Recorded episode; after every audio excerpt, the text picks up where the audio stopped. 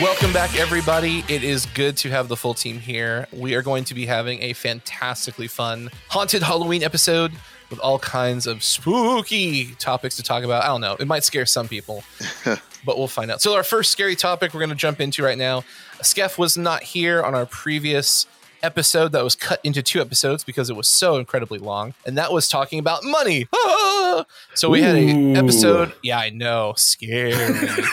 That's my favorite thing.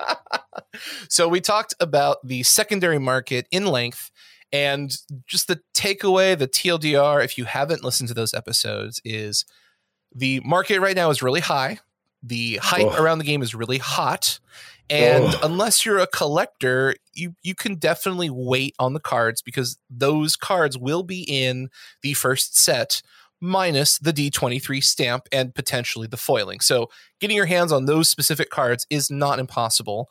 The only reason why you would want the D23 cards is because you want to collect, you know, a piece of history or a part of the first set, or you have a lot of expendable cash, whatever.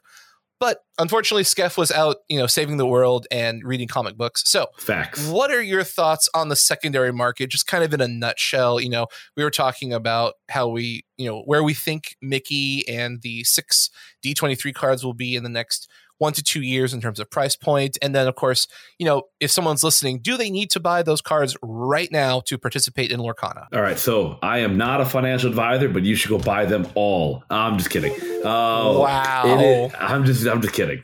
I'm just A kidding. scary Or answer. or am I? Am I kidding? am I kidding? You'll never know, which is the scary part of this Halloween episode. Uh, but real serious talk. It it is currently Saturday. I'm currently watching an eBay auction where a PSA 10 of the phenomenal Cruella de Vil with 14 minutes left is sitting at $1,418. Let me repeat that for you one hmm. more time.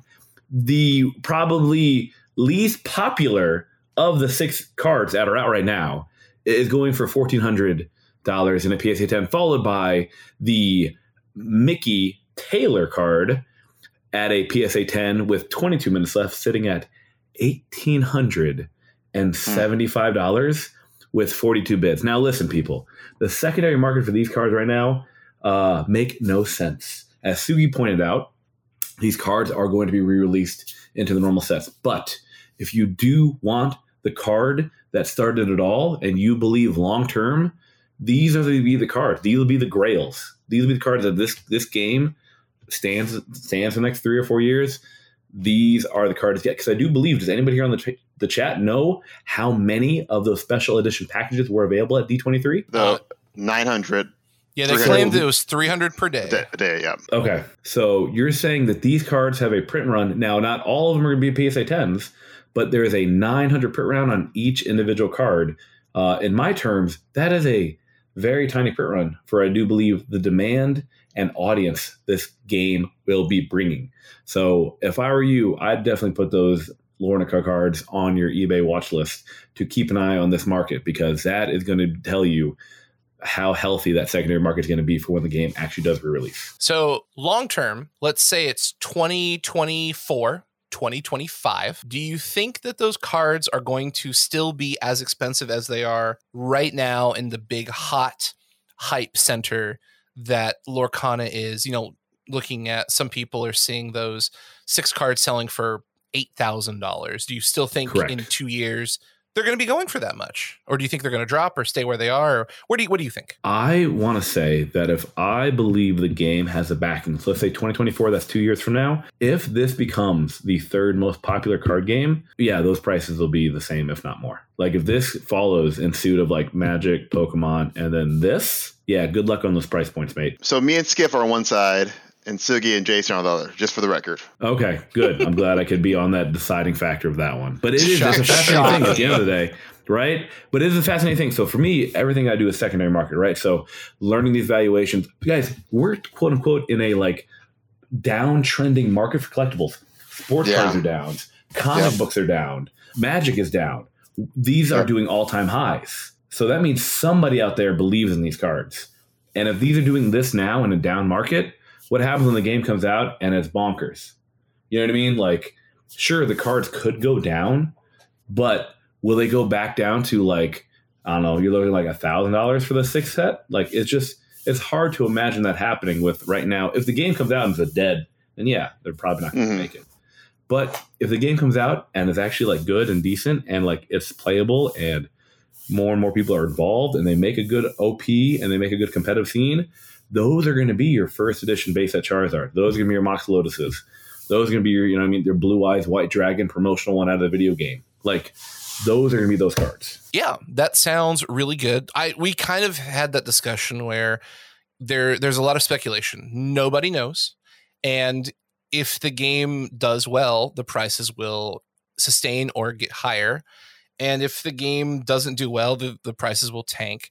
And then there's there's a lot of speculation because w- nobody knows how the game works per se, but Correct.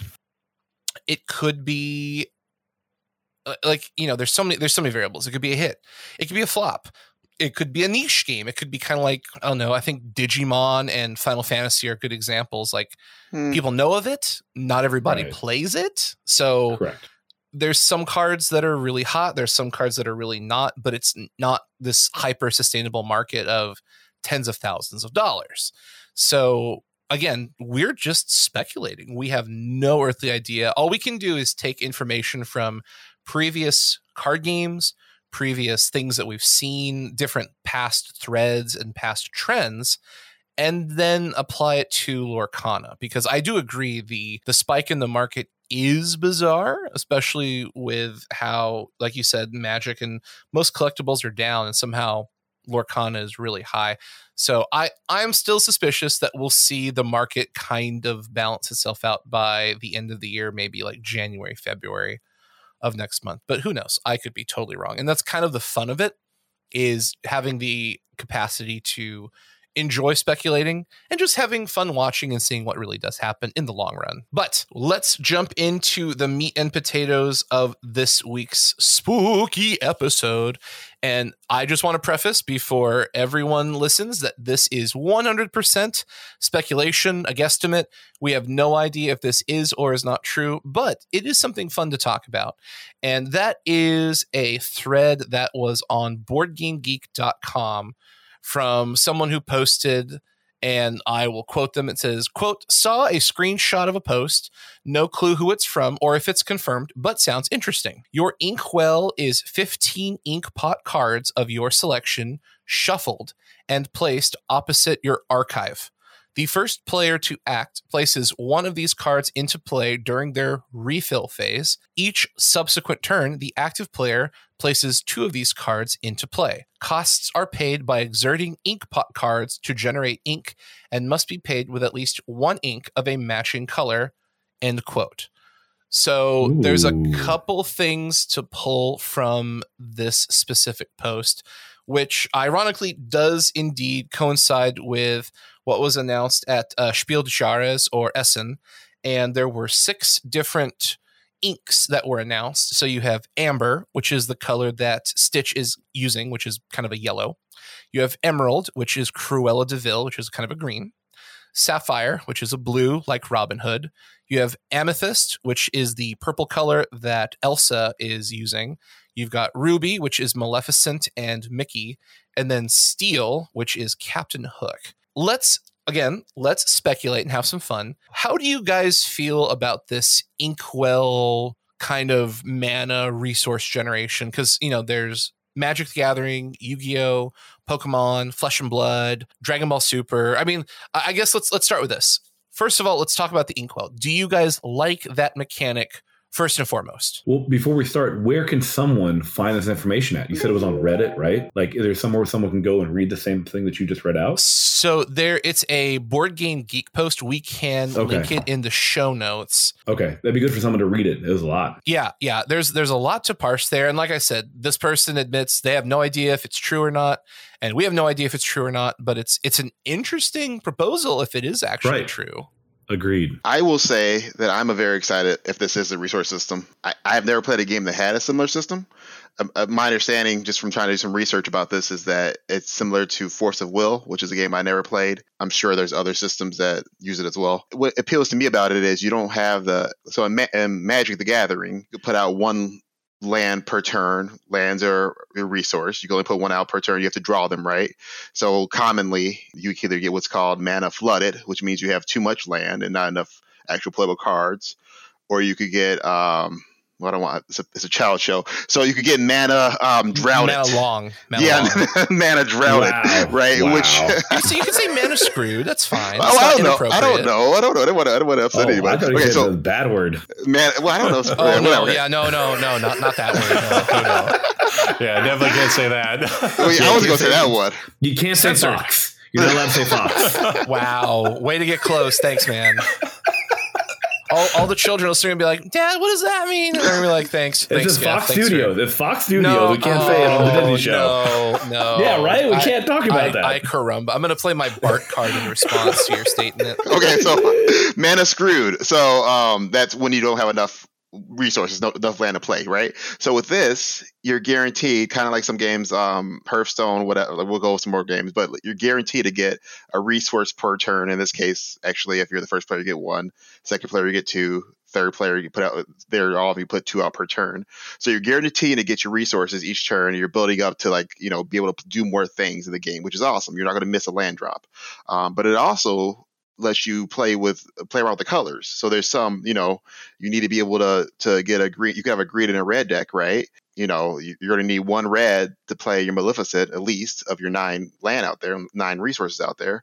So it kind of it brings that deck building in from Magic, where you have to make some decisions about how many reds you put in your your ink well or ink pot, I'm sorry, or how many greens you put in there, so you have enough uh, statistical chance to get what you need when you need it. So I think it's it's really cool, and um, I think it's a great a great type of resource system for those first time TCG um, card game players. It's, it's a it's a nice entry point to play the card, card games. Now, before we move on, can you explain how Flesh and Blood works in their resource system, since that's kind of your game of choice? Yeah, it's it's very complicated. So it's, it's a lot more. It'll be, it's, a, it's a lot more complicated than this.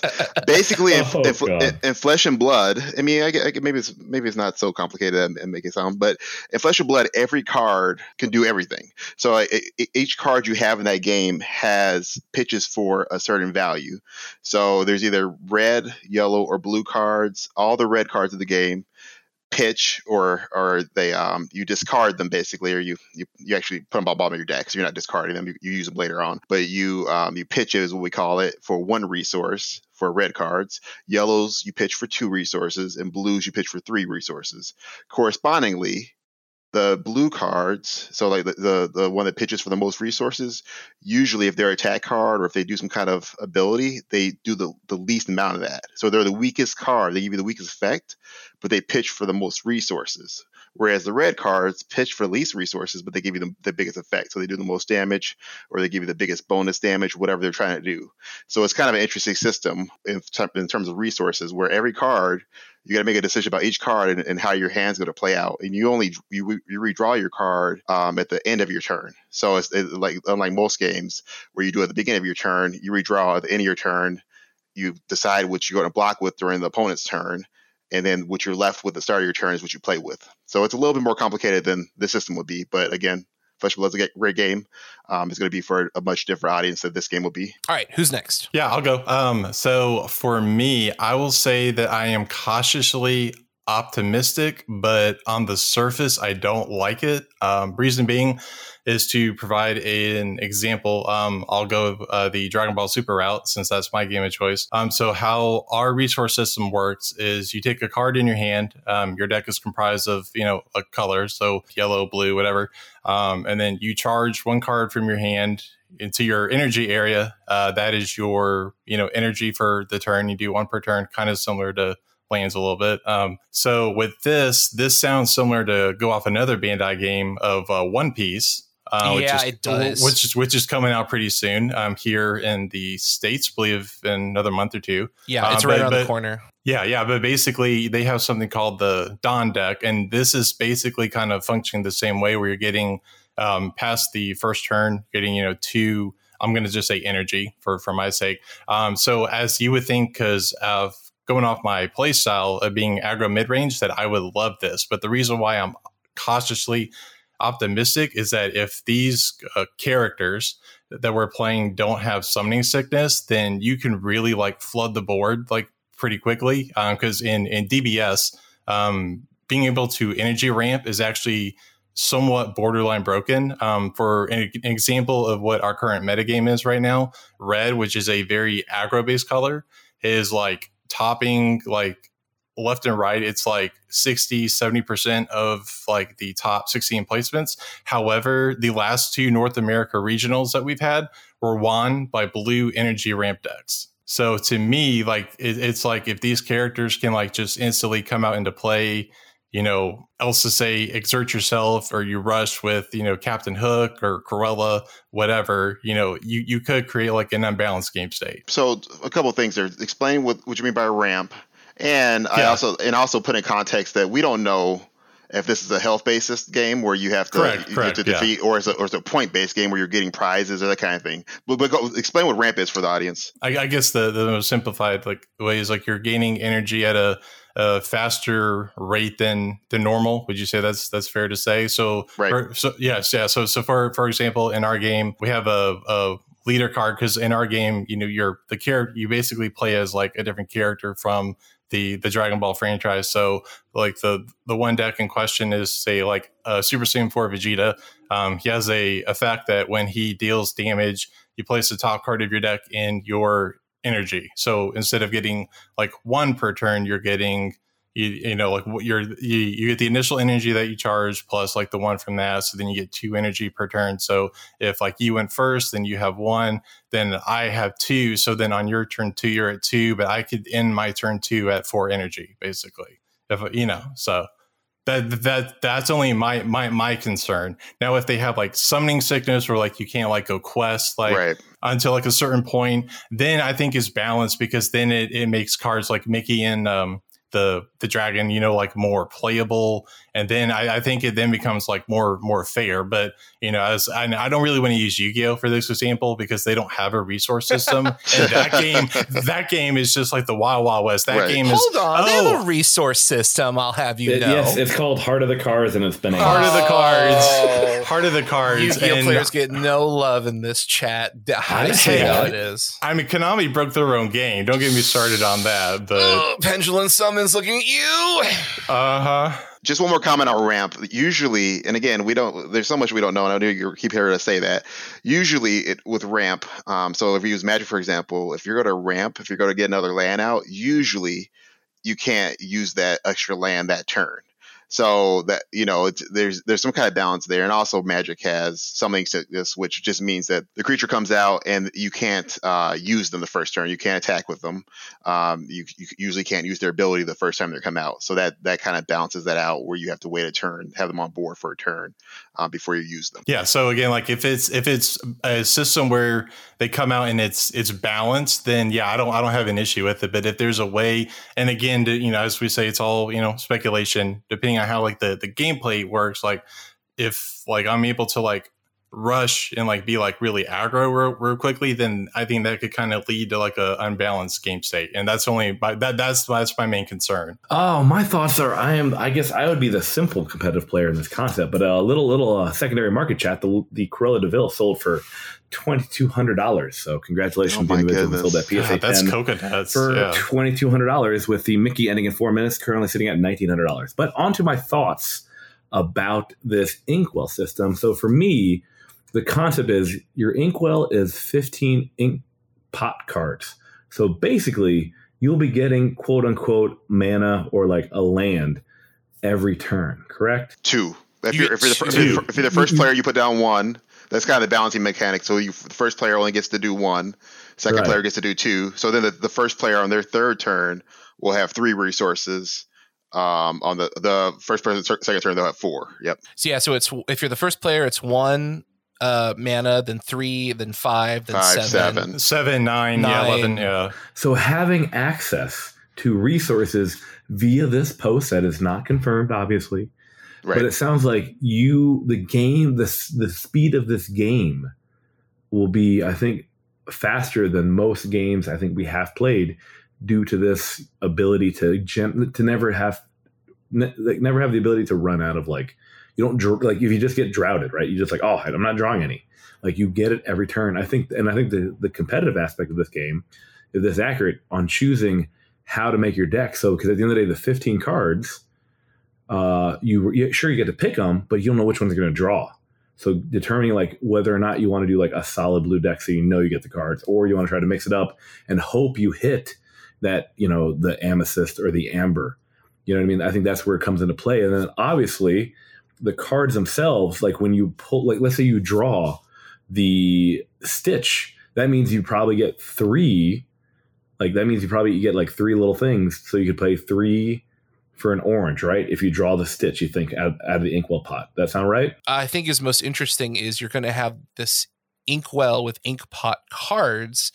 And similar to the one piece trading card game we were talking about or Force of Will, it's actually a separate deck. So one deck is comprised of creatures or whatever they're going to call these, I guess, characters in Lorcana. And then you have your resource deck. So I, I don't think they're going to cross pollinate. And what's interesting is in Force of Will, you had different cards that created mana resources that could create multiple colors or multiple types or duplicates. So what I mean by that is you would have one card that might create blue and red or blue or red. So you could, you know, exert the card or tap it for 2 mana or you could use it for mana A or mana B.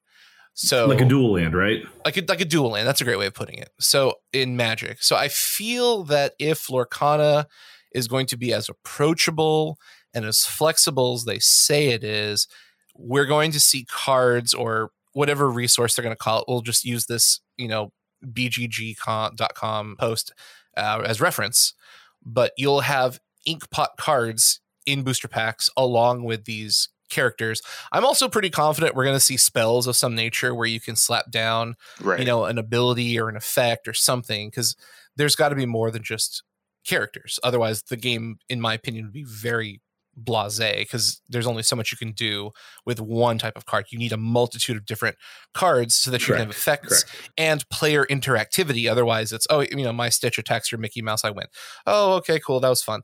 You know, there there needs to be some interactivity where you can cast spells and use abilities and so on and so forth.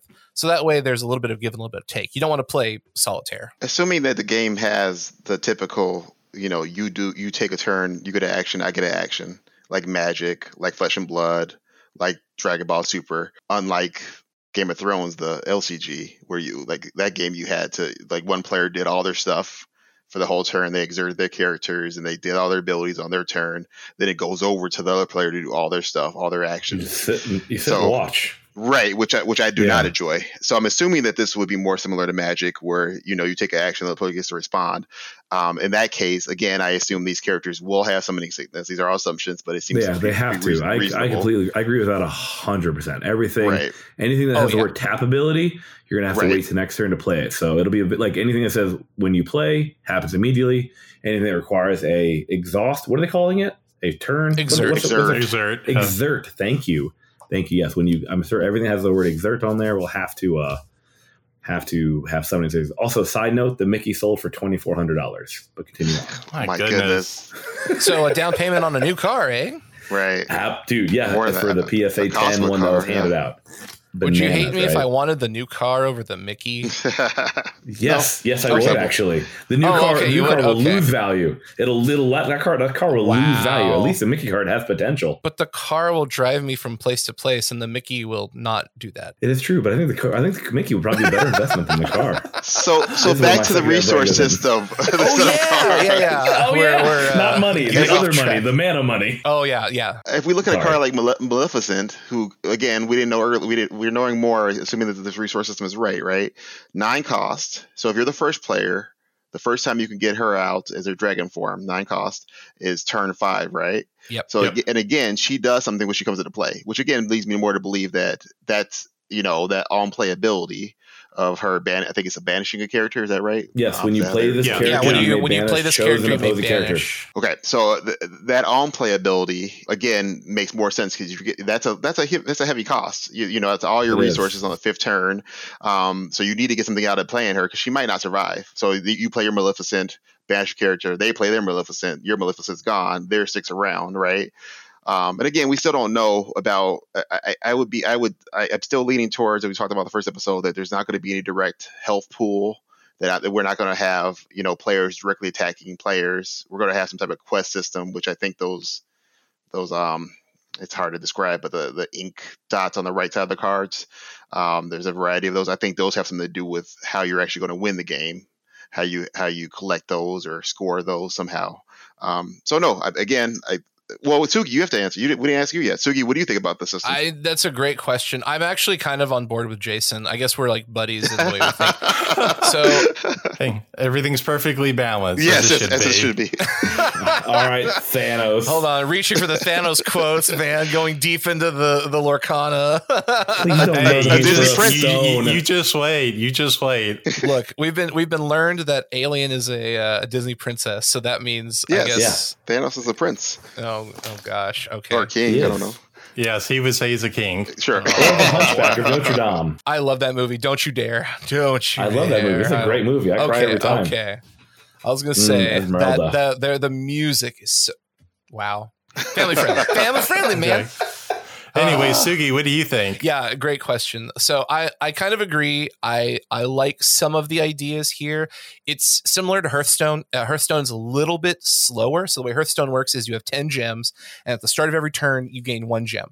And at that point you can spend those gems for as mana resources to, to play cards. So on turn one, you have one mana, turn two, you have two, turn three, three, and so on and so forth until you're capped out at 10. So there is a literal limit. Whereas in uh, Magic, you can have an unlimited amount of lands based on what you put in your deck. So if you put 17 lands, then you can potentially hit 17. But you also have artifacts and other creatures that can create more mana. So generally, you're not too worried about it. But um, the question about the inkwell is interesting because I I really like if this is correct. Again, speculation. I like the first player gets one, second player gets two, because you kind of like to see evens and odds based on your position. Uh, so if you're the first player, then you're going to mentally know I have mana in forms of one, three, five, seven, nine, 11, 13, and then 15 Oh, So when you're- when you're deck building, you might actually want to build a deck where you're hitting those numbers, or you have a conglomeration of numbers. So maybe, you know, turn one, you have your one drop, your character that costs one mana. And then turn two, since you have three mana, maybe you want a two drop and a one drop spell, or maybe you want two one drop spells on a one drop creature. So it's interesting because when you're playing all these other games, you kind of know that you're going to be getting resources in congruent numbers of like one, two, three, four, five, six, seven. Whereas with Lorcana, if this is correct, you're going to, if you're first player, you get odds. And if you're second player, you get even. So you might actually want to go second where it's like, okay, I've got, because like you were talking about turn five, you have 10 mana. If you're the second player, you could drop a nine cost Maleficent and then have one resource available for For a spell or ability or Yeah. hook or something. Yes. So it, it makes the game interesting in terms of deck building and construction because depending on which player you are, you actually want to follow the curve of your resources and not go, okay, turn one, I have one mana to spend. Good. Turn two, oh, I only have my two drops, so I lose a mana. Turn three, I have five mana, but I only have four drops, so I lose another mana. Because at the you know course of that game, you're basically not spending resources that are allocated, and you're less effective, and you're probably not going to get nearly as much done as an opponent who actually is spending their mana effectively.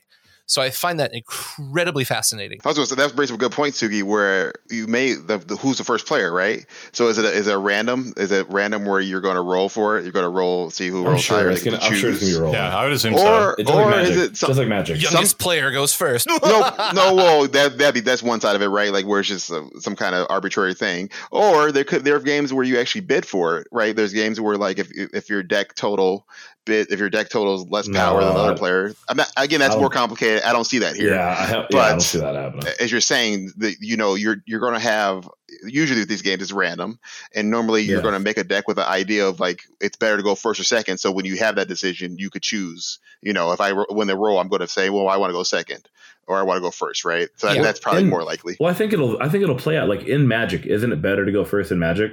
Like majority of the time, right? It, depe- it, de- Like, it It depends. depends but on the majority, deck. majority though, right? It's all you want the first land drop, right? So you can be up. Yeah, Mo- most, most of the time, right? I'm not talking like specific, like a generalization, right? That would be a safe generalization, right? yeah, yeah. Gen- generally, you do. You and then Pokemon, you want to go second because you can Yes. play your supporters. So I think this game will be one where you'll eventually, as the competitive play lanes out, you're going to find out whether you want to go first or second, which I think is going to be an important thing. Also, I don't know if you guys talked about it, but I think this is going to be a 60 card deck with you have to pull 15 out of your 60 to make your pot and to be playing with a 45 card deck. Mm, I, I could I see don't think That's what I forty think is going main. happen. I think it's forty main deck and fifteen side deck. If this post is correct, I did want to say one thing I don't like about this, and this does come from playing competitive Force of Will, and I've seen this happen a lot of times. And I, I don't know if Ravensburger will do it, but most everybody does. And that is if you have a secondary deck with resources or mana or inks or whatever they want to call it, traditionally in a booster pack or booster box,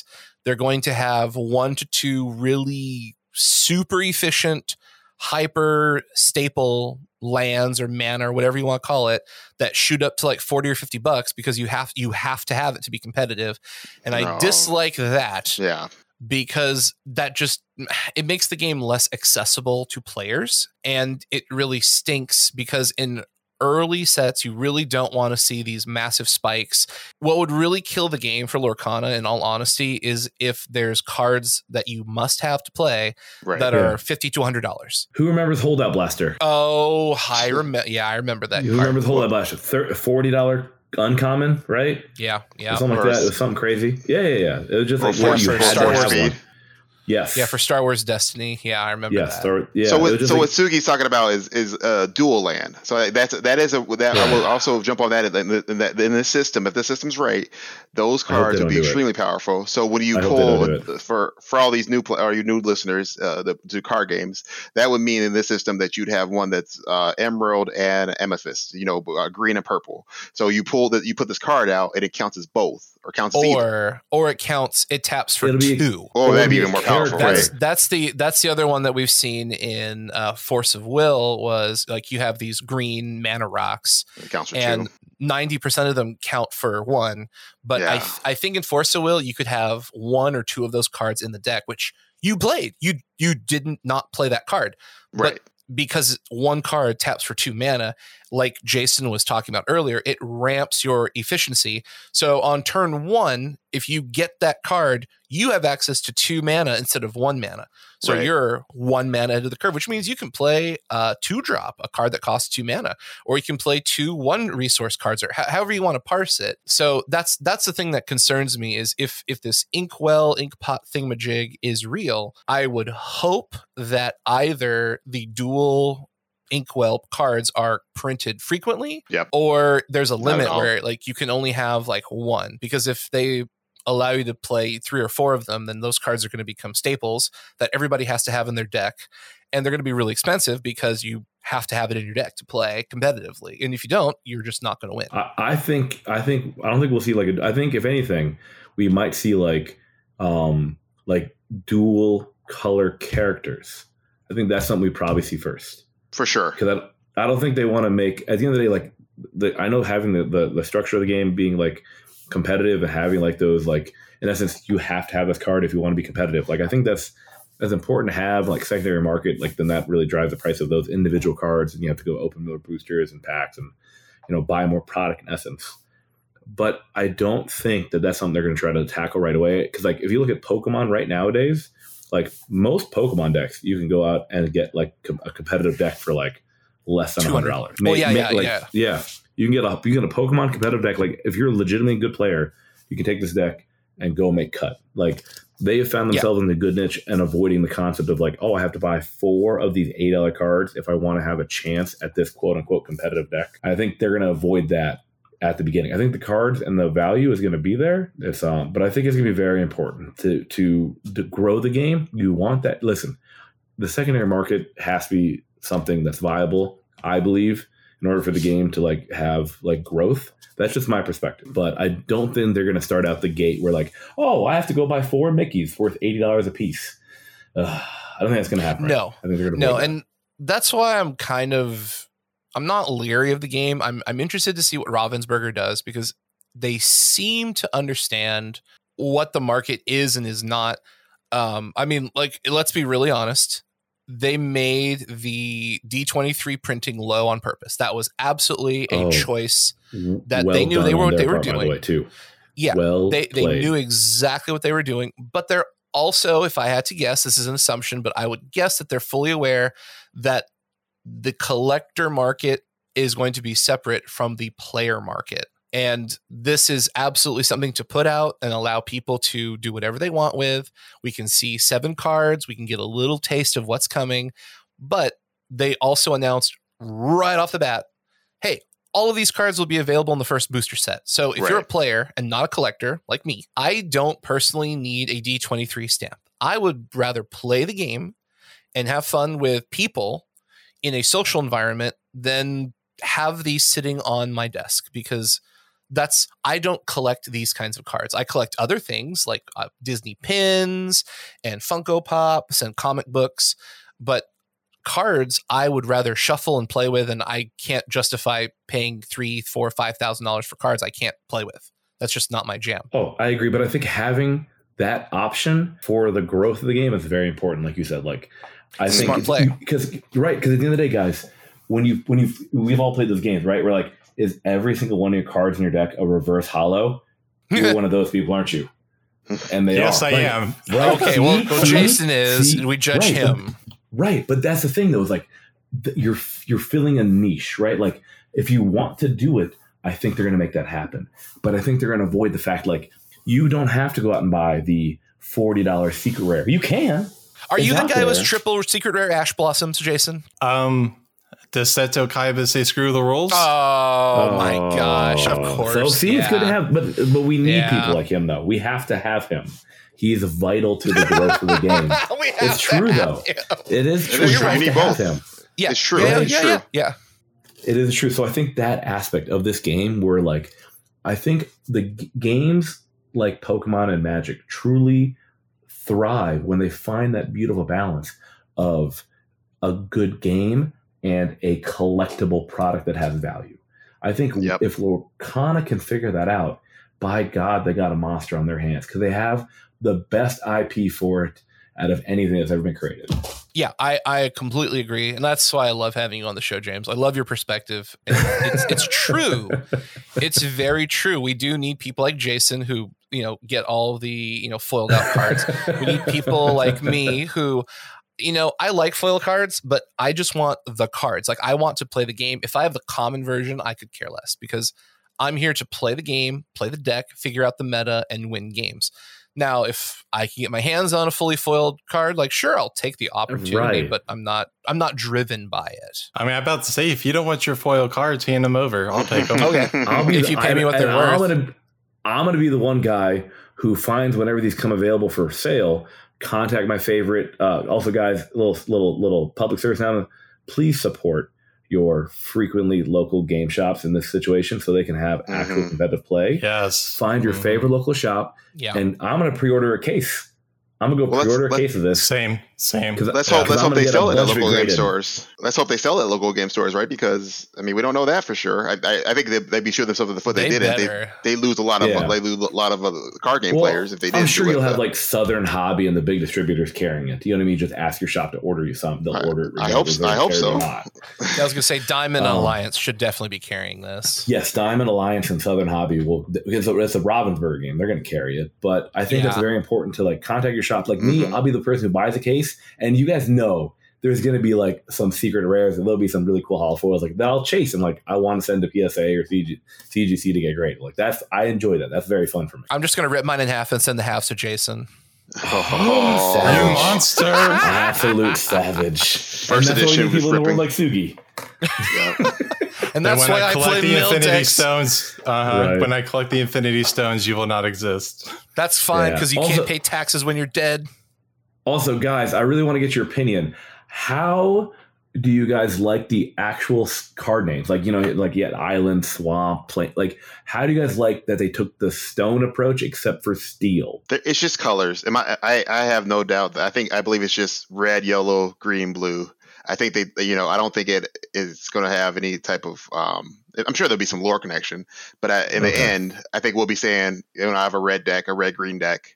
I don't, Okay. I don't, I don't know that. Um, I, I'd be really surprised if it, was, it really was, you know, something with gemstones, ex- Okay. unless that has to do with like the win condition of the game, where you have to collect, you know, some type of stones to win the game. That's just a lore type Right. of type of syntax. Right. It was just Um, was very interesting It's kind of strange because it's ink. It's Yeah. ink. pon- Yeah, it's ink. It's ink. But then we have these stones. So I, I Right. believe it's really connected to the co- like just the color. You know. but it's probably just the colors as you like use to draw. Like, oh, I'm using the ruby pen for this, Mhm. whatever it is. Right. I That yeah. makes more yeah. sense. That makes Yeah. more sense. I'm just Right, gonna my say pen is a colors because it's easier. Yeah. Yeah. I think all I it's wanna supposed use to be the same color. We're, we're, we're not going to say amethyst deck. You know, I'm gonna nobody's be- going to say how that. dare you? You savage it. I have an amethyst amber deck, and you call correctly. You give it the respect it deserves. So what? That's purple, yellow. yeah. Yes, exactly. He's ready. Cool, shit. cool, He's cool, cool, cool, cool, cool. uh oh. Who builds a purple yellow deck? This noob. Uh, I I could see purple. I mean, purple has control. So I mean, can you imagine? God forbid. So I, we were talking a- earlier about uh, summoning sickness. Can you imagine Elsa control if you just slap down an Elsa and immediately it can exert her to tap? that's why. Like, That's, that's, what. That's right. why we know That's that it's, absurd. everything's gonna have summoning. sick- Yeah, that's why we know everything's gonna have summoning sickness. I Yeah, I just- sure hope that everything Also- has summoning sickness. Also, I think you're gonna be able to play four of each card. I still think it's gonna be a 60 card deck that you're gonna take 15 cards out of it and make that your quote unquote ink pot. I think that's what's gonna happen because But what? you, it, 'cause it's just like Mag, like, just like Magic. Like Nani? mo- most Magic decks have like 15 to 17 land cards, which are unusable, right? yeah, Skip. But you you wouldn't need to do that in this game though because you it's a separate deck. You No, just, I think you're going to bring. Yeah. Yeah. I thought you pull. I thought you build the deck and you what was it your 15 ink pot cards your selection. I think that that and you play opposite your archive. So I think you bring an archive, then you choose 15 cards out of that 60 to make. I think it's a deck building restriction. I think it's a deck building. So you you build. I think you're going to make whatever the deck is, and say for my de- for my red green deck, you know, I'm going to bring seven red, eight green, and that's my and that's my ink well. You know, because I don't I don't think it makes any sense to to. Uh, again, it may, maybe the, I, I guess what you're to make logical sense of what you're saying, it would be that you see you see the hero. Well, you wouldn't even know that. Like in, in, in, Right. Flesh and Blood, Flesh and Blood, the hero, you have a singular hero you bring to the table, and that's public Right. information when you sit down across from somebody. It's like, I know that I'm playing Kano, they're playing Chane, and so before we do anything else for our, our sideboarding, it's actually it's actually pre-boarding because you play best of one. You play one game, you look at the hero, you say, okay, against this hero, I want these cards. So I, I could side in up to 15 cards at that at that time, right before we sit down and play the game. So here, Uh, you know, I don't know unless there's a marker that you have to put out. Maybe unless your ink inkwell has like blue green, unless, unless you have to announce somehow what you're what you're playing for that. I don't for that think you free will. board. No, I don't think so either. I, I, I think I, I think it'd be like Pokemon, where Pokemon you take the six cards out of your deck, those are your prizes. I think it'd be the same Hmm. concept as this. You take 15 cards out of your deck and you make that your like. What if like I that, That would yeah, be just like awful. Then it's just Why would it- 15 random cards. Yeah. no no you So pick you- them. You would pick you pick the 15 Oh, cards. thank God. So Oh, your, your, ink, Oh, your okay. inkwell is 15 ink pot cards of your selection your deck. shuffled and placed opposite your archive. So you have an archive, I want to say, of 60. Then you take 15, you choose how you want to build your deck for that game. What cards don't you think you'll need? And you Hmm. guys said there's an area control game, right? Well, maybe I don't need this card for this area control. Like maybe you see what areas you're going to be fighting for. You're like, well, I won't need that one. I'll make that a part of my. You know what I mean? I think that would be like the competitive part of the game. Where I think you'll it'll be a 60 card deck. You'll play four of each card. Then you could choose. All right, well, how many do I now want to play this game? Because at the end of the day, those That's 50 cards are going to be your mana. They will not be able to be used for their abilities. So you you know what I mean. You just see what you're playing with. So I think it's gonna be a 60 card deck. The 15 cards will be chosen out of the 60 as your ink pot cards. And then that's how you determine like each game. It's almost like it's like a deck builder. Where you're like, oh, I want to play with these guys this game, or I want to play with these guys this game. I think that's going to be over 45 card. Those number those numbers are awkward though. Fifteen out of sixty go to forty five Yeah. card deck. I mean that's awkward. So you're, is, you're my- but, they're making their it's the first of its kind, right? And yeah. also, is isn't a magic deck sometimes a 45 card deck anyway? Because you have 15 lands, so 15 cards are useless in that 60 card deck, which means you're playing with a 45 card deck. Yeah, that's it's a, you have you have And a in, fair a, po- point. in a Pokemon, in Pokemon, you're playing with a 49 card deck because you start out by drawing seven and six prizes.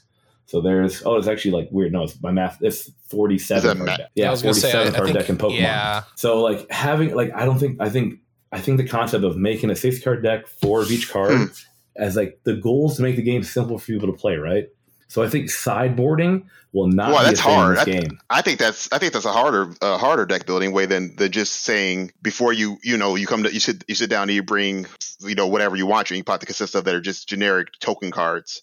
That would that would be a, a simpler way to do it. I think the way you're doing it actually is, more is, is more complicated and probably more. Oh, Um, it is. I mean, just because you're making you're making a lot more decision points at that point, you're making decisions That's true. You are based making a lot on more decisions. what you see, like what you should what you don't need for that game, right? Especially yeah, if you're gonna market this game towards children too, like how, Yeah, how- like want the- that's a do lot of they stuff they, for them to they do. don't have like enough knowledge base to like oh I'm playing against like Oh, Sugi's that's also true. control like yeah, my I, I kids don't are I, very I, I bright. They can't wouldn't I, be able to I can't. I can't take out like oh Yeah, my my my, my, like wouldn't be able my like figure that out. That's aggro you know stuff so That yeah is very. You say I they can say are- I'm they are bright? No, they would. No, no, they're beautiful, but they are not the. Uh, yeah, so I could say that about them. Uh, but I guess that is okay. That's valid, guys. That is valid. Where it's like I am then overcomplicating it. Your inkwell is 15 ink pot cards, and I guess you. I guess you're right. I guess ink pot cards will probably be just like Pokemon Energy and Magic Land. Yeah. right? You That's, think Right, that's, that's, yeah, how, I that's how I believe it. I think That's you're I'm right. about I think. Okay, so do you think it'll be a 60 card deck then still, or a 40? no, card I think deck? it'll be 40. I 40. think four. I think forty. Ah. so 40 uh, see, I'm. I'm gonna split I'm gonna split the difference with all of you and say it's 50 if you say Okay, 53, 50 I'm gonna be I'm jo- jump you. 50, 51, Bob. I bid 51 on the washer dryer. Uh, Um, I bid one do you guys also think one dollar, Bob? Do you guys also think what do you think the maximum count per card is going to be? Do you think it's going to be three, uh, like Four. three or four? Two. three, No, four. it can't be two. Shut up. I know. this man over here trying to troll. Two. Is it three or four? Right. One dollar, Yeah. Bob. One One- copy, so Bob. a 40 card deck, three would make sense. But at It's a Yu-Gi-Oh. 50, it's 50, right? It's Yu-Gi-Oh, right? At a 50 card deck, I think you can get away with four, I think. yeah I don't know. yeah. I'm excited. Four. I'm excited. I think four or three. I think Sugi is the 40 card deck, three of three of a kind. 50 card deck, I think you get four of a kind. So my my reasoning for that again, this is all speculation, but if you have 15 ink pot cards for your mana deck, Yes. you're really not going to want a big deck for a younger audience. I, I can absolutely right. see a 60 card deck, Oh. but the thing is, again, you have to remember this game is not a competitive designed card game initially. This is a card game designed for everybody families, friends, mothers, fathers, partners, men, women, children, everyone is going to be the target demographic for this game. So, with Disney being the IP, it's probably going to shift a little bit more towards the family dynamic than the competitive player dynamic. So, Ooh. I would wager. Sorry. I, I made a ghost sound. It's a Halloween special. I just making a ghost sound. oh, yeah. Boo! Right? Ooh. Um, but I would wager that if if there are 15 inkpot cards in a mana style deck, then the, the main deck is probably going to be smaller than average. That's and since true. average is 60, Right. then 30 is probably a little too low. 60 is probably a little too high. Well, Agreed. 40 is not unheard of. And I'll, 45. I'll have to look at the um the One Piece trading card game because I don't know what the main deck size is, but I don't think I'm it's pretty 60. sure. I'm I'm pretty sure with it being a Bandai deck uh, game, it's it's 50. yeah, yeah, it's probably. But but, but my, my my my argument for 50 is that it depends on like what our starting hand size is. Like if it's six or seven, It'll be five. You know, starting five, It'll be five. is It'll be five. And, and, It'll and be then, five. then it also Like depends Destiny. on like like Destiny. yeah, Destiny. Yeah. Right, yeah. And then it could also depend on like how much like drawing effects or tutoring effects we have too. I Like hope play, there's play an no tutoring. Olaf, tutor for an Elsa. I bet you hope money it's no- refill your hand at the end of turn. Yes, hundred End of percent. turn. Oh, okay. I bet you money. Or like or, uh, or Pokemon. again, it's all or something like that, where speculation. start of the turn or whatever it is. Right. yeah, I, I would I would wager it's probably um like fill your hand back up to five. Well, so many of these have five. decisions are based around. I mean, when we learn what the objective of the game is, we'll be able to figure Yes. out a lot of because so, so much of this what we're talking about right now is going to be based around how you finish the game. Do you finish when you Right. get one of each color? Do you finish when you get 15 prize cards? Do you finish when you get uh, bring their health down to zero? I don't. Again, we I don't think anybody here thinks there's going to be that that mechanic, but it's going to be something of a, a quest or objection ob- objective based. But I need to Like kill area- Skeff area. with all of my Oh, dude. hatred. Uh, you know what? This, this Family friendly, is family friendly. Oh, you're right. The I need to has- we don't banish, we don't kill. The beard Banish. has permanent I need to banish. need to banish The the, beard air from his lungs and the life from his Defender Oh my eyes. death goodness. touch. I, I need him to let it go. Oogie boogie. That's- Oogie I want to. I want an oogie boogie man. card. What, what is it? Okay, let's speculate about the oogie boogie card does in this game. No, Speculate. no, no, no, no. Stop it. All right, No. all right. So straight No. up, if there's an Oogie Boogie card, he's gonna be he's gonna be like a six to eight drop. So He's Six, gonna seven, or be eight. green. he's gonna be He's gonna green be Keep it Emerald. green. when he is defeated or wh- whatever the keyword. When he's banished, he's Yes. gonna pop out a bunch of one one bugs Ooh.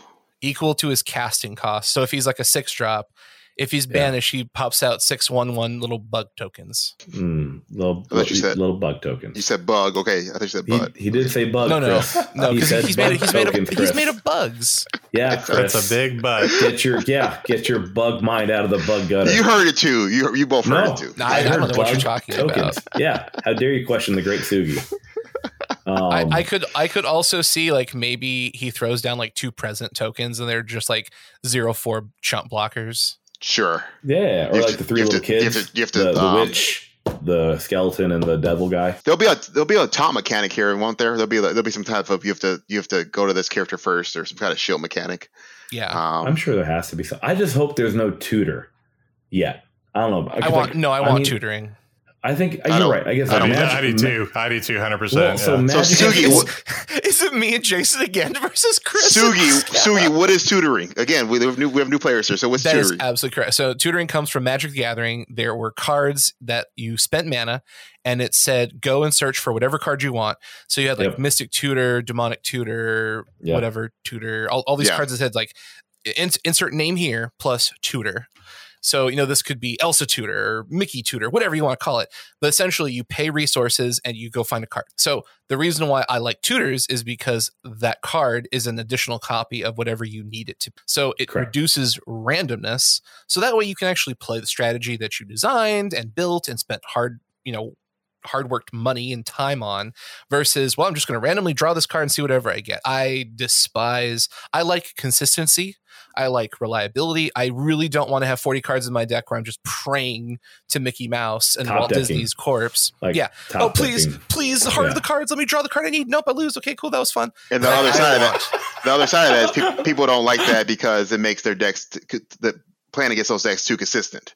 So that's they're not going my to get problem. where they're they're going to get their combo too many That times, seems too like fast. that seems like a you problem, not that a seems me like a problem. you problem. Yeah, I was gonna say, hold on now. Not, just because I built my deck Well- appropriately and you didn't, does not mean I'm the one that should be to blame. Doesn't make for- me the mean player. Yeah, but I think yeah, that concept on is very fascinating because, like in Destiny, there was no tutoring really. There was no, Like, no, no, but no. you Wasn't drew so much of your deck. Right, you drew most. They were of that, small. but, like, They were in- small. They were small decks. in- yeah. Right, but in, in Pokemon, Pokemon right now, or let me. I'll Tons of tutoring. Pokemon. Right, Pokemon is like I need to like use a supporter to search for this supporter or this. Got the and draw that, you know I mean? Pokeballs. Right, Yeah. like there's a lot of search in Pokemon and Magic has the Magic format right now. There are a lot No, of tutoring there's no top deck. search. There's not a lot of searching. Tutoring is, uh, I would say, a more advanced mechanic. So again, if we're if we're saying this is my first little TCG, I, I don't Oh, I don't see wow. I don't Someone see much that on a tutoring. Put that My on My first shirt. little That's- TCG. That's adorable.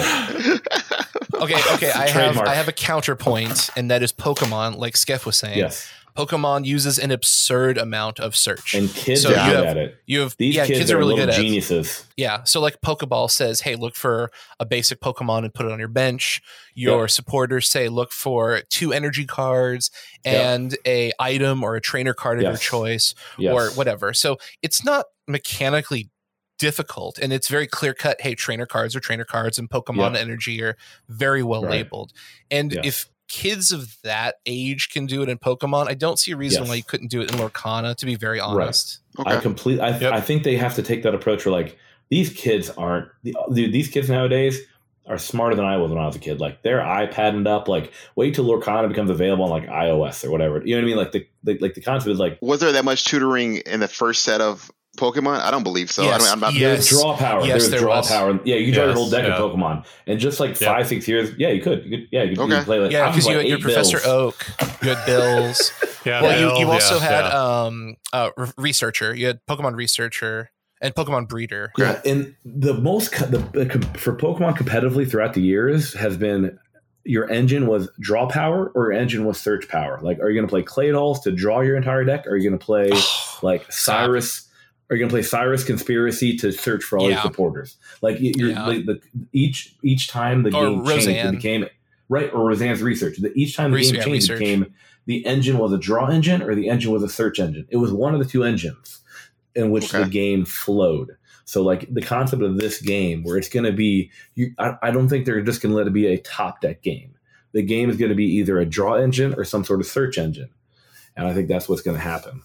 Uh, I think it's a draw engine. I hope it, that's going to be one of the two, but we'll find out. I think search will be very, very limited, but I think it will still be present. But not game at, will be not at the new. level of Pokemon. Yeah. right? Not not I, yet. I, think I draws. think that yeah, I think search engines will grow over the next couple sets, but I think the first couple sets are going to be draw engine. correct, correct. But again, this is all speculation, and we're we're having a lot of fun talking about games that do exist, games that we play, and how it will match up with Lorcana. And unfortunately, we don't know, but we're going to have a lot of fun trying to guess what it's going to be until Ravensburger gives us more information. So we will post in the show notes the link to the Board Game Geek post and everyone is welcome to read it and let us know in the comments what they, what do you think? Do you think you know this will be a lot of fun? Do you think this is a valid form of resource management? Do you think that there will be inkwell cards separated from the deck? Do you think that there will be a land system kind of like magic? Let us know what you think and we'll love to you know read people's questions and people's answers in a future episode. But we are getting close to the end of the show and this is the perfect time for some disney trivia Oh, all right. So this one is going to be movie and film related. And because this is a Halloween episode, I'm going to use Nightmare Before Christmas as our template for trivia. Perfect. yeah, you get your technicality today, but Hey man, it is a it's a movie made by Disney. We They will did it. allow it. kind of. All right, so I'm going to pose the question, and then we'll throw on a little bit of Jeopardy music while you Do ponder. we answer? and- Who answers? Who's answering this question? So all of you are going to answer simul- simultaneously ish. It's an honor system. So once we're done, you can answer and we'll see who's right. So are you guys ready? Yes. yes. All right, let's go, All right, Trebek. So Nightmare Before Christmas, it was designed and developed by Tim Burton. Who was the director?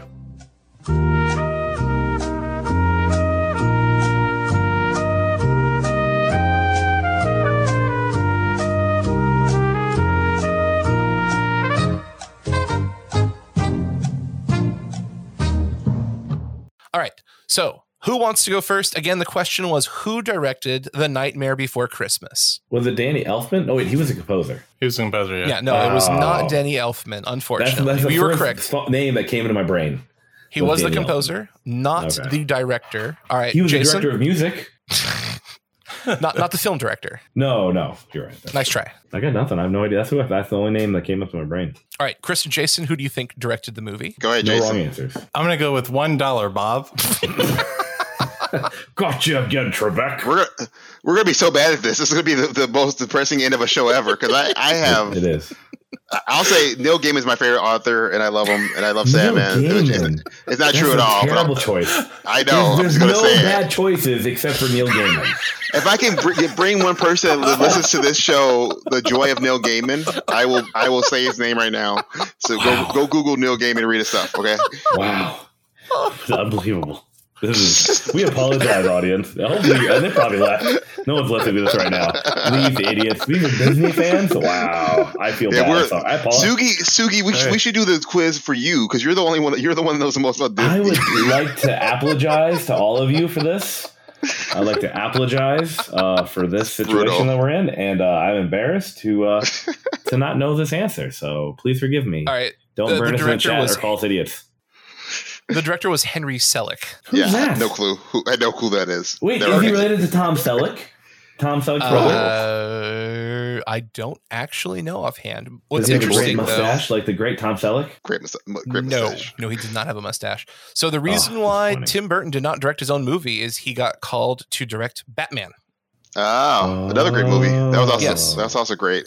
So unfortunately, he had to hand the reins off to Henry Selick because he was unavailable for obvious reasons. Oh, interesting. Do you know what movie Tim Burton almost directed that was a superhero movie that never came to light? What? The Yeah, no? Nick Cage Superman movie. There we go. Oh, There's. That was going There's to happen. photos of- There's going to be a yeah. now that's a terrible way to end an episode right there. I had to top you. I had to top the terribleness. Man, thanks a lot. Man, my, You're my welcome. inner gut just dropped. I was like, oh, Nicholas Cage. Oh Oh, man, I'm glad I could bring you that joy in my life. Put a smile on my face. well, that is the end of this spooktacular Halloween episode. So thank you very much to Skeff, Jason, and Chris for joining us. We are the Lorcanacast. You can find us on Twitter and Facebook at Lorcanacast, as well as check out lorcanahq.com. It's a fantastic website that we've partnered with where you can get all kinds of articles. You can get connected with Facebook and Discord groups and just join in this amazing community. So we will see everybody next time. And as always, remember that Ohana means family and nobody gets left behind, nobody gets forgotten. If you would like to join our jamboree, there's a simple rule that's compulsory. Mortals pay a token fee. Rest in peace, the haunting's free. So hurry back, we would like your